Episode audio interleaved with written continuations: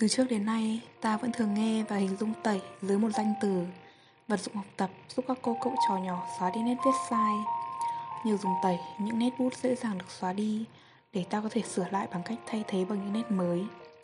Nói đến đây, tôi chợt nhớ đến câu chuyện khi xưa. Đến tận bây giờ, tôi vẫn đau xót và ân hận lắm. Thuở nhỏ, tôi vốn là một đứa nhóc vô tâm và ích kỷ. Tôi thường ganh tị với mọi người xung quanh khi họ có thứ bản thân tôi không có chỉ cần thấy cô bạn hàng xóm có chiếc váy mới, Tôi phải đòi mẹ mua cho bằng được chiếc khác đẹp hơn. Tôi còn hay dành đồ và không muốn chia sẻ với người khác.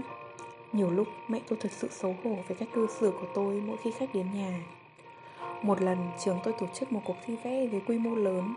Tôi háo hức lắm. Tôi lần lượt loại được các đối thủ khác nhờ tài năng hội họa của mình.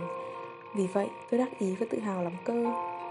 Thế nhưng khi vào đến chung kết Tôi thực sự hoang mang khi nhận được thông báo cái tên quen thuộc, Bởi đó là đối thủ rất nặng ký. Tiếng lành đồn xa, Ai trong trường cũng phải biết và ngưỡng mộ trước đôi tay điêu luyện ấy.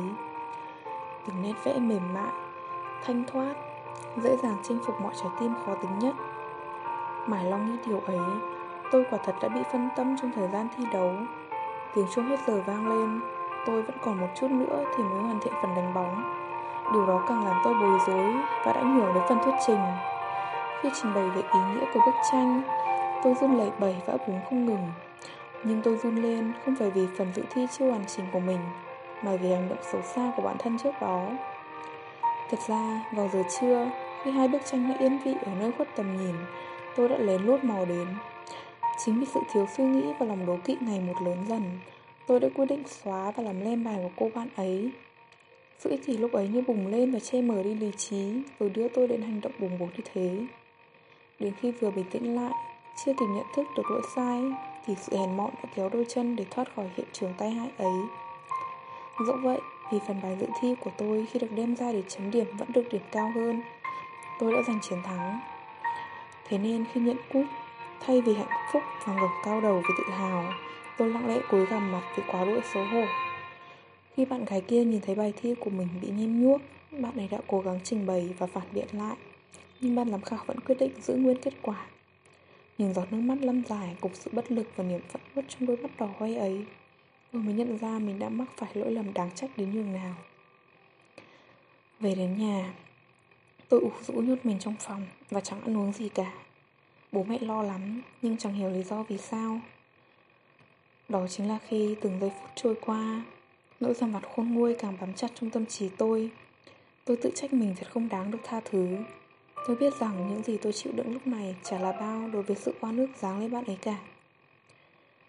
Thế nên, tôi quyết định kể mọi chuyện cho mẹ nghe, Để mong phần nào nhận được lời khuyên có thể xoa dịu những thổn thức Nghe xong, mẹ cũng nghiêm mặt nhưng vẫn cất giọng dịu dàng.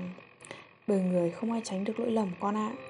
Khi biết sửa sai và nhận được sự tha thứ, Đó mới là lúc lỗi lầm được hóa giải. Thay vì dùng chiếc tẩy để sửa bài của bạn, Thứ lúc ấy cần xóa đi chính là ngọn lửa thù hận trong lòng con.